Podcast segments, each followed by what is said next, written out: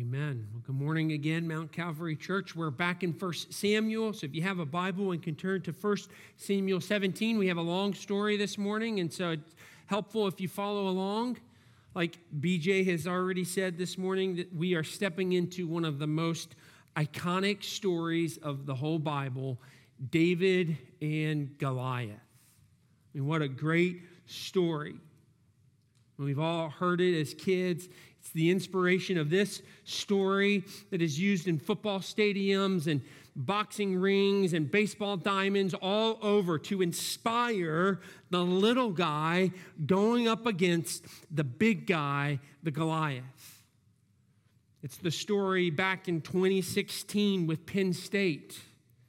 Many of you are going to remember this going up against the mighty Goliath, Ohio State still in the shadow of the sanctions from the scandal, not having as many scholarships, being 20 point underdogs. And Penn State is headed, or Ohio State is coming into the valley, Happy Valley, that is, to face Penn State. There was an article that was written by one of the sports writers leading up to the game that said Penn State is now David facing the Goliath.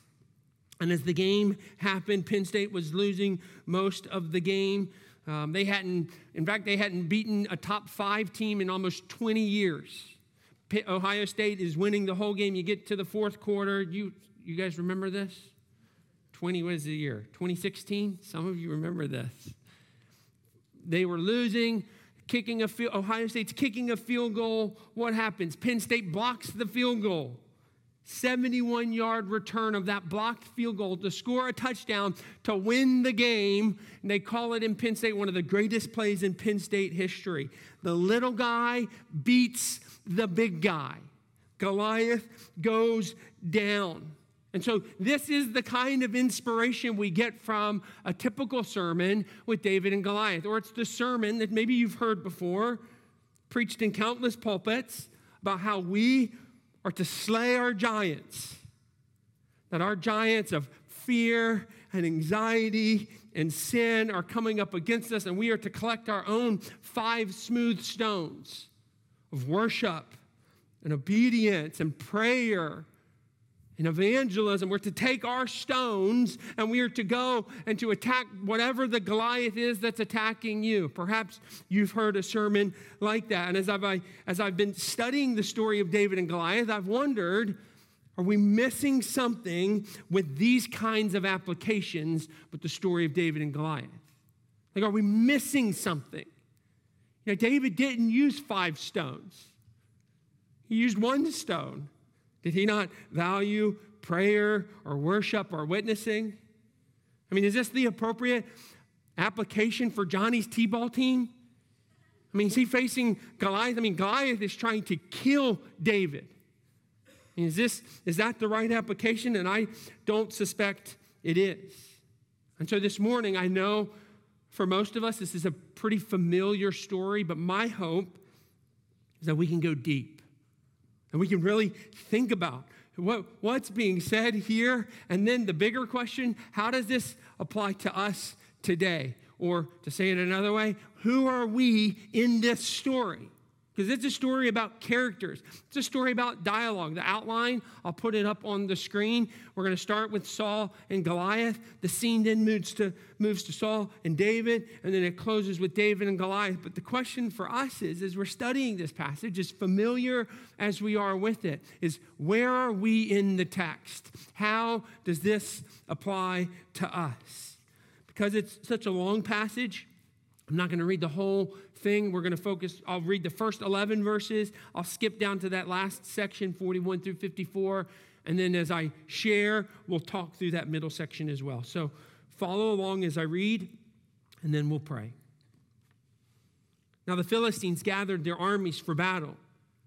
And they were gathered at Socoh, which belongs to Judah, and encamped between so- and Azekah in Ephes Dammim and Saul and the men of Israel were gathered and encamped in the valley of Elah and drew up line in, ba- in line of battle against the Philistines.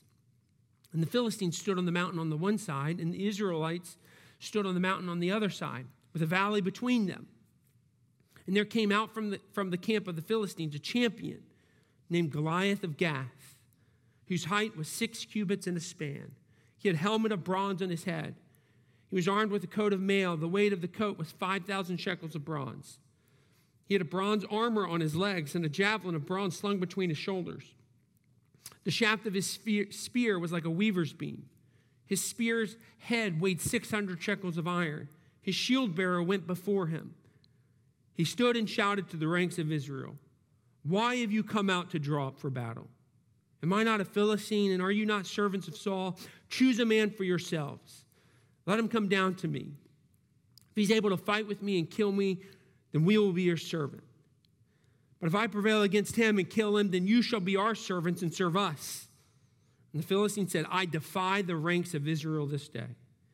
Give me a man that we may fight together. When Saul and all Israel heard these words of the Philistine, they were dismayed and greatly afraid. Verse 41. And the Philistine moved forward and came near to David, and a shield bearer in front of him. When the Philistine looked and saw David, he disdained him, for he was but a youth, ruddy and handsome in appearance. And the Philistine said to David, Am I a dog that you come to me with sticks? And the Philistine cursed David by his gods. Then Philistine said to David, Come to me, and I will give your flesh to the birds of the air and to the beasts of the field. But then David said to the Philistine, You come to me with a sword, and with a spear, and with a javelin. But I come to you in the name of the Lord of hosts, the God of the armies of Israel, whom you've defied. This day the Lord will deliver you into my hand, and I will strike you down and cut off your head, and I will give, you, give the dead bodies of the host of the Philistines this day to the birds of the air, to the wild beasts of the earth, and the earth that the earth that all the earth may know that there is a God in Israel. And that all this assembly may know that the Lord saves, not with sword and spear, spear for the battle is the Lord's, and he will give me into, into our hand. When the Philistine arose and came and drew near to meet David, David ran quickly toward the battle line to meet the Philistine. And David put his hand in his bag, he took out a stone and slung it and struck the Philistine on his forehead. The stone sank into his forehead and he fell on his face to the ground. So David prevailed over the Philistine with the sling and with the stone and struck the Philistine and killed him. There was no sword in the hand of David. Then David ran and stood over the Philistine and took his sword and drew it out of its sheath and killed him and cut off his head with it. When the Philistines saw that their champion was dead, they fled. And the men of Israel and Judah rose with a shout and pursued the Philistines as far as Gath and the gates of Ekron, so that the wounded Philistines fell on the way from Shaaraim as far as Gath and Ekron. And the people of Israel came back from chasing the Philistines. They plundered and they plundered their camp. And David took the head of the Philistine and brought it to Jerusalem, but he put his armor in his tent. Let's pray. Heavenly Father, Help us today as we hear your word, as we study your word, as we consider it, that by this word, through your spirit and in your grace, that you would shape us, convict us, encourage us, teach us for your glory and for your name. Amen. So as we jump into the passage this morning, we have a very similar start to the story that Saul would have had in 1 Samuel chapter 10. If you remember 1 Samuel 10, remember, remember Saul had been announced, he'd been anointed, he'd been empowered, and right after Saul was announced, empowered, and anointed, what happens to him in the very next chapter? It's kind of a high note, and then all of a sudden he's faced with Nahash and the Ammonites. Immediately, immediately he faces battle. And here, David faces much of the same. Right fresh off the anointing of chapter 16, in chapter 17, we get to see what kind of leader is David going to be. He's anointed. Now he faces the mighty army of the Philistines. Like I've already said, there's a ton of detail in this passage. 54 verses. This is the longest story in 1 Samuel. It's the most dialogue in 1 Samuel. There's more description to this battle scene than we see almost in any other battle in the Old Testament. Why is Samuel? Why do we get so much detail for this battle here in 1 Samuel 17? It's because we're being drawn in as readers. We're being invited to, to hear and to sense and to feel the daunting nature of what Israel is facing. And so that's why all these details, it's a story. And you're being drawn into the story to really feel what's happening here. In this opening scene, we see Saul and Goliath in the first 11 verses. First verse, we see the geographic context, kind of paints, kind of gives us the context for where this is happening. The Philistines, it says, were gathered at Socoh, which belongs to Judah. They're in Judah. They're in Israel. This isn't a battle on neutral ground, this is an invasion. The Philistines are marching into Israel and they are bloodthirsty and they want to conquer Israel and they want their land and they want them to be nothing. This isn't just a battle, this is an invasion.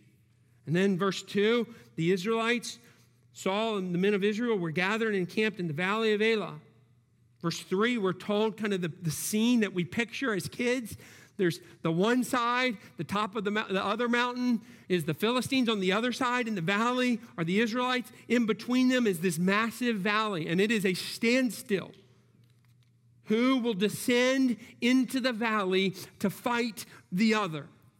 And so they're waiting. I mean, for one of the armies to descend into the valley is to be in a vulnerable position immediately because the other army has high ground. They're looking down upon them. And so that's where we are the Philistines on one side, Israel on the other side. And you're kind of thinking, as you, as you read this, as you read the stories, what is Israel going to, what are they to do? What, how is Saul going to respond? He's the leader. I mean, this is, they are in Israel. This is the promised land that God has given to Israel. The promise that he gave them back in Genesis. This has been fulfilled in Israel, now in the land. And will they go and fight for what God has promised them and given them? And then in verse 4, we meet the mighty Goliath.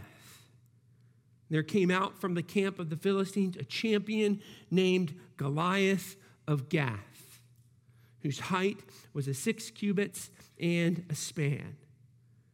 Doesn't say Goliath was a giant. What does it say Goliath is? He's a champion.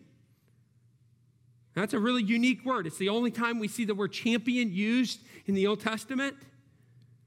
In Hebrew, it's two words, okay? The two words that are kind of brought together. It's the word for man in Hebrew, and it's the word for between in Hebrew.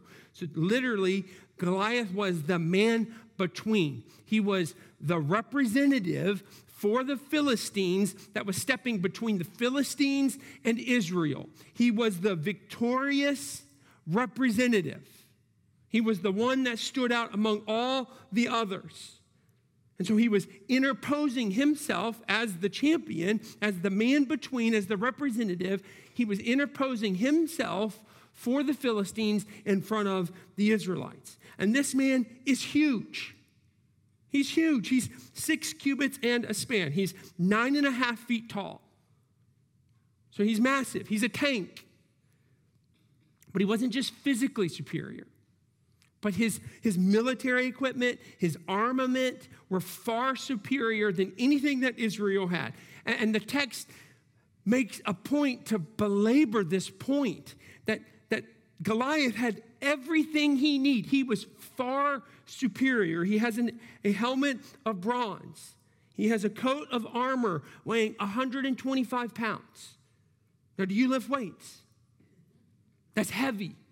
Okay, I have some I have some dumbbells. I don't use them, but I have them. And, and it's nice to have them just in case, you know. And I was moving them, not using them, moving them out of the one room into the next. And I the highest weight that the dumbbell can get to is 52 and a half pounds. And I picked it up, and just the 52 pounds was, it was really heavy. And this is 125 pounds on his shoulders that he is using. That's how big this guy is. His legs are like tree trunks. His legs are so big, they can have armor on them as well. He has a bronze javelin. He has a spear that's like a weaver's beam. It's so, the diameter is so wide that we could hardly get our hands around it. And this, this is the picture. And hopefully you're feeling drawn into the story because that's the point that you are beginning to have this fear well up in you as you kind of considered the situation that Israel was in. I mean, the spear alone had a tip that was 15 pounds. And so this is this is the situation. And he wasn't just physically superior, he didn't just have superior military equipment, but his pride and his confidence are superior. Verse 8 he stood and shouted to the ranks of Israel, Why have you come out to draw up for battle? Am I not a Philistine? And are you not servants of Saul? Choose a man for yourselves and let him come down to me. I mean, Goliath is in complete control of the situation. He is dictating everything that happens. The word we see throughout the whole story is defiance. I defy the rank of Israel. I defy the God of Israel. And so he's inviting them, he's commanding them that they would send out a champion to fight him as the champion. This is called representative warfare. This was common that instead of all the battle, all the armies kind of descending into the valley, let's let's avoid that. You send us your champion your man between, your victorious representative, and let's save the armies descending into the valley, and let's fight winner take all with the two champions to represent your army. And so this is what he's calling for. And, and again, it's how are you going to respond, Israel? Like, what are you going to do? If you've heard my first Samuel, see, if you've been here for the series, I mean, you're, you're you're almost just waiting for them to tap into one of the lessons that we've already taught. I mean, in a way, I, I do feel like a broken record. I mean, how many sermons have I preached on God will fight for you? That God's plans will not be thwarted, His ways will not get off track, that His people will not be abandoned. How many sermons, how many battles have we had? How many battles with the Philistines have we had? But and so you're you're waiting. You're just waiting for Saul to stand up. And like Jonathan said a few chapters ago, God can win this battle by many or by few. You're just waiting for that line. Or the line from the last chapter in 16. God doesn't look on the outside, God looks at the heart. You're waiting for Saul to stand up and to be the champion. I mean, that's who you're, you're picturing is he's calling out for the leader to come. I mean, who is it going to be? It's got to be Saul, right? Tall and handsome and strong, the king that they wanted to fight their battles. And now this is the battle. And as you start to kind of picture Saul, kind of anticipate Saul stepping out to face Goliath, then we get a zoom in on what Saul is doing in verse 11 when Saul and all of Israel heard these words of the Philistines. They were dismayed and greatly afraid. With the echo of Goliath's voice still in the background, we zoom in on the king, on Saul, and what is he doing? He is dismayed and he is greatly afraid. And guess what? The people have followed him as the leader into his fear. And so this is the low point of the chapter. I mean, you, you, zoom in on Saul, and it is low. I mean, this is the guy you were anticipating and expecting and hoping for, thinking that all of Samuel has been working up to this point. And but if this is the low point, verse 12 starts us in a new direction. It's the high point. A new character enters, to this, enters the scene of the chapter. Verse 12. Now, David. Now, David, we get to meet a new guy, a new person, a new portrait. And really, from this verse on through the rest of the chapter, the portrait now that's being developed is the one for David. And as we kind of work through this portrait, this picture of this new king, of this new anointed man, what, what we're going to see as we work through the text is that David didn't look like the champion or the warrior or the king that you would expect. I mean, the picture starts to get painted, and you're like, why all these details? Because this doesn't look like the man who's going to be able to beat Goliath. Verse 12, it says, it says he was young. Saul was old, so he doesn't look like Saul. He's a young man. What's he doing in the scene or in the story? He's so young, he can't even fight. And so his dad is making him the delivery boy for 40 days. He's sending his, his son David to the, to the army. And because he's so young, he's delivering food and goods, and he is in exchange checking in on his older brothers who are fighting in the battle. And so, this is the picture of what David is doing in the scene. In verse 18 of chapter 17, take these 10 cheeses to the commander and see if your brothers are well and bring some token from them. David is the delivery boy of cheese. That is funny. Not just one cheese, 10 cheeses. How wonderful does that sound? Gouda and pepper jack and cheddar, maybe some chips and some dipping mustard. Like, I love cheese. This sounds wonderful. This, this doesn't sound like the man that's about to go defeat Goliath. Here's the picture that we're getting of David. He's lowly, he's humble, he's a servant, he's not expected. And the, the portrait just continues. Verse 23, the turning point. I called this the turning point. I love this. As he talked with them, behold, the champion of the Philistine of Gath, Goliath by name, came up out of the ranks of the Philistines and spoke the same words as before and David heard him. I mean, what a line that is. David heard Goliath. And so this is different all of a sudden. Why, why are we letting this guy defy our God? Who is this man that we are allowing him to speak about our God in this way? And for the first time, David speaks in all of 1 Samuel. He didn't speak in 1 Samuel 16. Here are his first words, and his first words are powerful words. Verse 26. David said to the men who stood by him, What shall be done for the man who kills the Philistine and takes away the reproach from Israel? For who is this uncircumcised Philistine that he should defy the armies of the living God? He's not a champion giant. Who is he to David? He's an uncircumcised Philistine.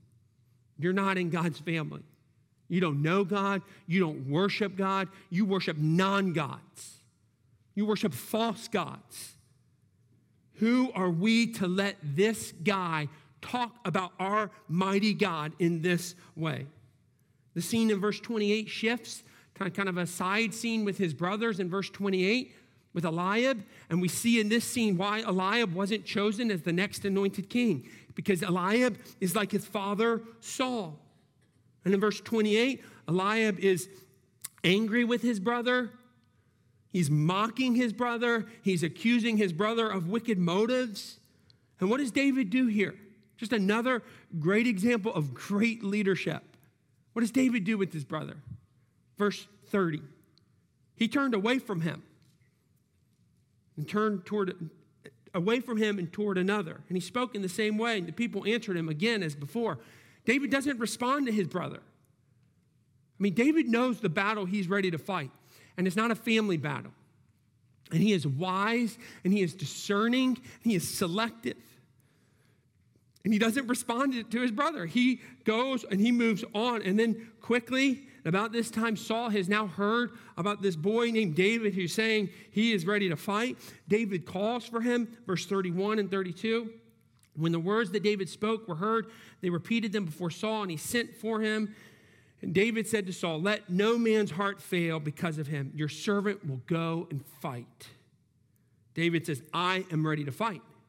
You're paralyzed. Your heart is failing. You are discouraged and you are dismayed and you are fearful, and I am ready to fight. And then the first words of Saul in chapter 17, verse 33, typical Saul. You are not able. That's what Saul says. He sees him. He sees him. I mean, he had heard about this boy that was talking, he'd go and fight. And then he sees him and he says, You're not able. I mean, you're the cheese boy. Goliath has been fighting for longer than, than you've been alive.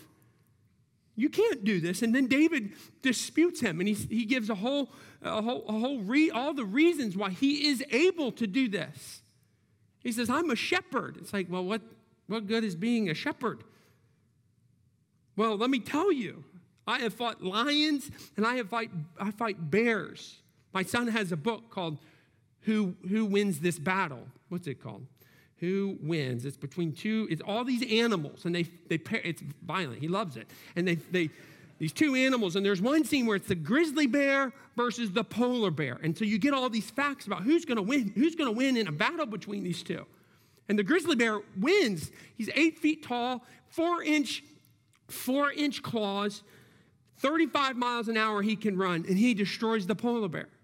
I mean, this, this David is saying, listen, I am a shepherd, but I am a shepherd that fights bears and lions. And he wasn't just strong. That's not his, that's not his whole case here. Not just I'm mighty, but what do we see the, the, the compassion. We see the heart of the shepherd in David. He would go after the one sheep to save the one sheep from the flock, from the bears and from the lions. I mean, what a heart. How much compassion David has. I mean, if he would do that for one sheep, what do you think he's feeling about Israel? All of Israel that's standing, held hostage. He loves his people. So he's not just mighty, but he's not, and he's not just compassionate and have the heart of the shepherd. He's a, he is a mighty man of faith. Verse 37, what BJ said during worship. The Lord who delivered me from the paw of the lion and from the paw of the bear will deliver me from the hand of this Philistine. I have confidence in the presence, in the present because of God's faithfulness in the past. He's saying, God was faithful then, He is faithful today and right now, and I'm confident. I mean, He's got strength and He's got heart and He's got faith and at this point, Saul is just, he is ready to give it a try. Tries to put armor on David, whether it doesn't fit or it wasn't comfortable, we're not sure, but, but David declines. So here's the champion. This is the champion, the chosen warrior, but, but we, we see it. He doesn't look like it. He doesn't have a sword, he doesn't have armor. He doesn't have the best experience, but what does he do? He grabs what he uses, his staff, and he grabs these five stones, and he grabs his sling, and he goes into the valley, into the battle with the mighty Goliath. And when Goliath sees him, look what he says. Verse 42 The Philistine looked and saw David, he disdained him. For he was but a youth, ruddy and handsome in appearance. And the Philistine said to David, Am I a dog? Did you come to me with sticks? The Philistine cursed David by his gods. Goliath said what Saul was thinking, what Eliab was thinking, what the others were thinking. David, you don't look the part. Who is this guy? That he comes with his stick. And Goliath curses him. Little does Goliath know that the punishment for cursing in the Old Testament in Leviticus is to be stoned to death.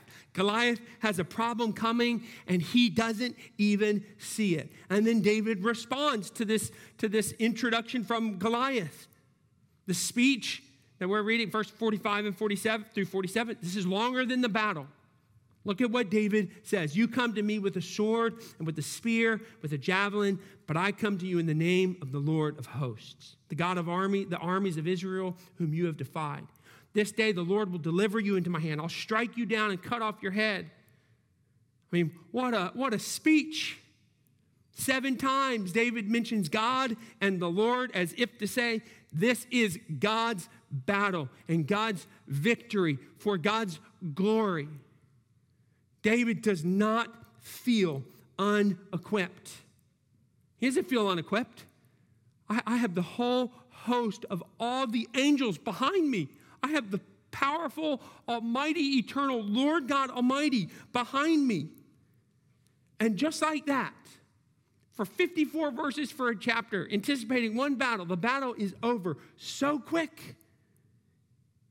He runs, Goliath begins to approach him, the text tells us, which we understand would have been his strength hand to hand combat. He has the armor, he has the sto- sword, he has the javelin. And what does David do? The text says, doesn't say that David cowered backwards. It says David ran to the line and he stopped short. He stopped short, he pulled out his sling, he pulled out his stone, and with one shot, he killed David. Or he killed, sorry, killed Goliath. I mean, what, what a story that is. And what does he do next? He pulls out the sword that Goliath was intending to kill God's representative, and he uses that sword to kill him. And so for us, where are we in this story? Because the traditional understanding of David and Goliath is that we're David. Go, go slay your fear. Slay your anxiety, kill your anger, kill your impatience and your complacency, and just strike down your negative talk. Like you are David, slay your giant. But here's the problem with that is that if that's if that's the whole message, go and work hard against your sin and your struggle and your addiction, your biggest Goliath in your life, whatever that is the problem is, is that we fail at that. That if we were honest on a typical week, that the Goliath of our lives slays us, not us slaying him or whatever it is. They shatter us. But here's, here's where, where I think we need to see ourselves. We're not David in this passage.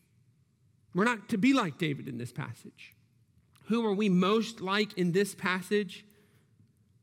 In my understanding, in my, my belief, we are like Saul and we are like Israel powerless, helpless, fearful, dismayed, overcome by whatever it is that comes after us.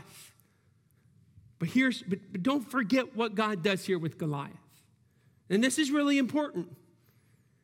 God doesn't send David that the instruction for David is not to go to Saul and to Israel and give them a motivational speech. It's not a pump up speech like, hey, Saul, hey, Israel, you're going to come with me to fight this battle. God does not send them a pump up speech, He sends them a substitute. He sends them a substitute. It's not, let's get everyone to come and to slay the giant together. It's no, David is the man between. He's the champion, he is the representative. And David is saying, I will fight for you.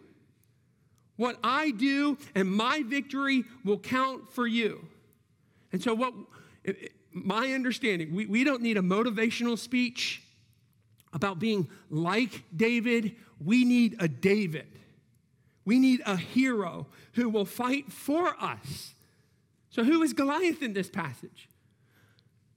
a lot of times we say Goliath is our broken down minivan or our bad day Monday or the sins that we struggle with or all these challenges that we're facing. But the, pro- the problem with that is all the description we get for Goliath in this passage.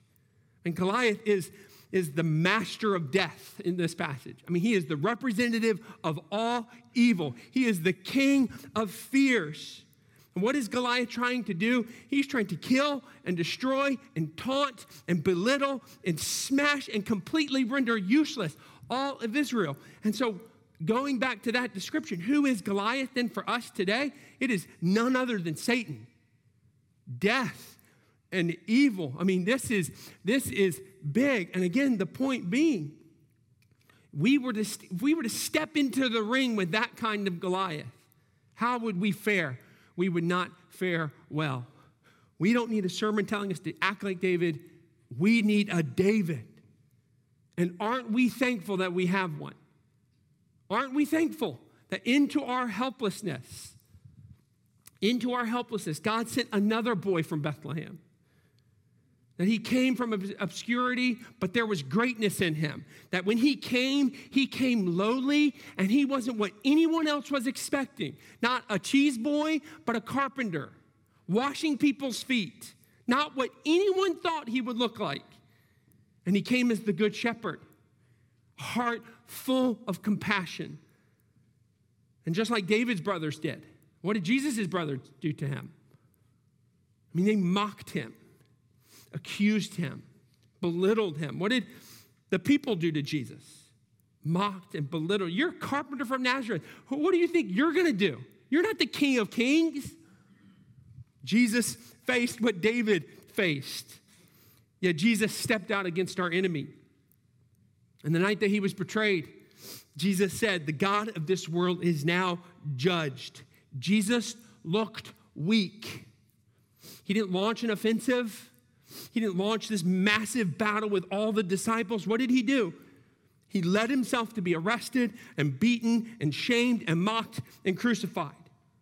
He wasn't wearing armor. He looked small, but guess what?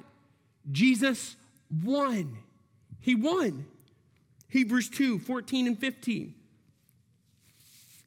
Since therefore the children share in flesh and blood, he himself likewise partook of the same things, that through death he might destroy the one who has the power of death. Through Jesus' death, he destroyed death.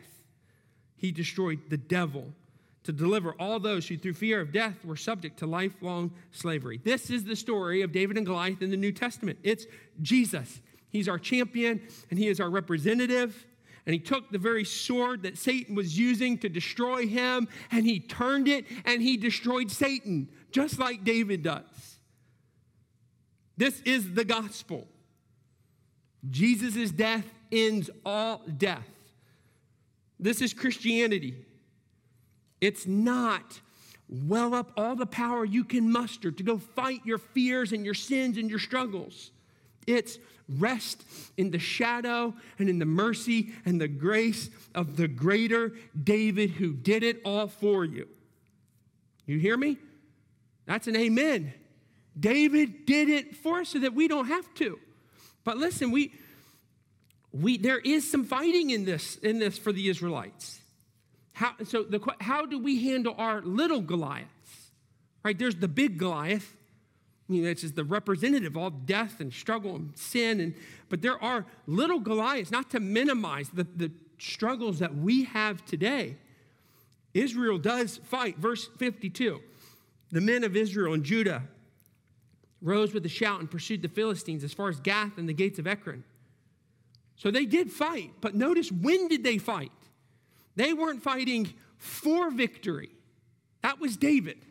They are fighting from victory, because of victory, because of what David did for us. Now, let us shout and be joyful and pursue the fight of the Philistines, because this is, this is our battle. But it is a key distinction. They weren't fighting for victory, they were fighting from it, because of it, in light of it. And so this is where we are in the passage. We're not David, but we fight from the victory that we have in the greater David. And that our, our temptation or the reality is, is that we will tend to be discouraged and dismayed and fearful like Saul. That that's, that's, the, that's the, the default.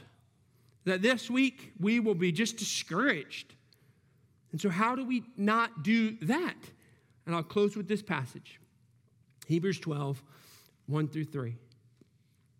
Therefore, therefore, since we are surrounded by so great a cloud of witnesses, let us also lay aside every weight and sin which clings so closely, and let us run with endurance the race that is set before us, looking to Jesus the founder and the perfecter of our faith, who for the joy was set before him endured the cross, despising the shame, and is seated at the right hand at the throne of God.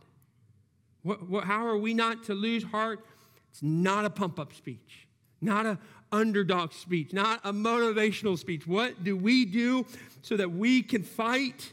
We fix our eyes on Jesus. That's what we do. We look to the one who fought for us. It's not go and fight. It's the passage tells us look to Jesus. Some translations set, fix your eyes on Jesus. And when you fix your eyes on him, what happens? I have a hope I have a future, that no tragedy, no addiction, no discouragement, no sin, no challenge, no broken down minivan, no nothing, nothing can take my eyes off of Jesus. That is who my eyes are fixed on when my mini Goliaths come at me. And so the message is not fight for yourself, it's recognize and realize that you have been fought for by the greatest of all time, and he has won. He's won, and you're loved.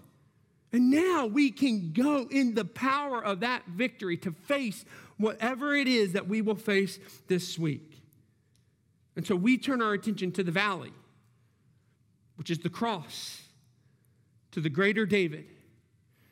And as we sing this last song, it is it is intended to help you and me fix our eyes on Jesus and the victory that we have because of the cross. Let's pray. Father, we thank you. We thank you that we are not left to fight Goliath on our own, but that you sent a greater David, Jesus Christ. who fought the fight that we could never have fight, that in his death, all death is no more. And so, God, I pray for us as we sing this last song, Hallelujah for the cross. Hallelujah for the victory. God, I pray that it's not just words, but God, it would be, it would well up inside of us this, this joy and passion about who you are for us through Jesus. That when we leave today and we face whatever it is we're going to face this week, whatever Goliath's going to come, smaller Goliath's going to come our way, that we will fix our eyes on you. And so, God, help us. Help us to, to keep our eyes on you. And so we, we sing this song for you. In your name we pray. Amen.